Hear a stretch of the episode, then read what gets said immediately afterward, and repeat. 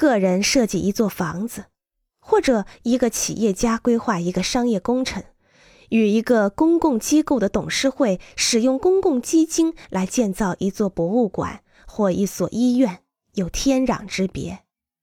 但是，无论什么情况，建筑师和客户之间都存在着私人关系。随着工程变得越来越复杂。建筑师组织的构成与他的顾问团队的组成必须明确。当然，客户的建筑委员会和职员的复杂性可能也要求为了使工作安排更有效率而做必要的调整。挑选建筑师的实际程序有好几种形式。最简单的形式是在你能得到的资料中挑选最好的三到五个建筑师。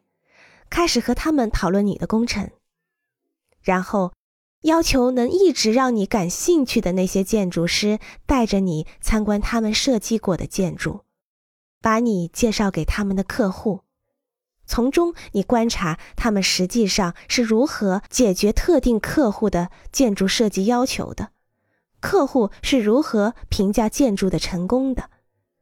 你自己对建筑成品切身体会的舒适度究竟如何？看看它与预算的工程进度表吻合的如何？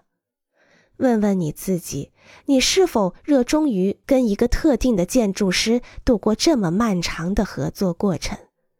讨论一下费用安排，确信你已经检验过足够多的建筑师，感觉可以做一个正确决定了。那么，就开始吧。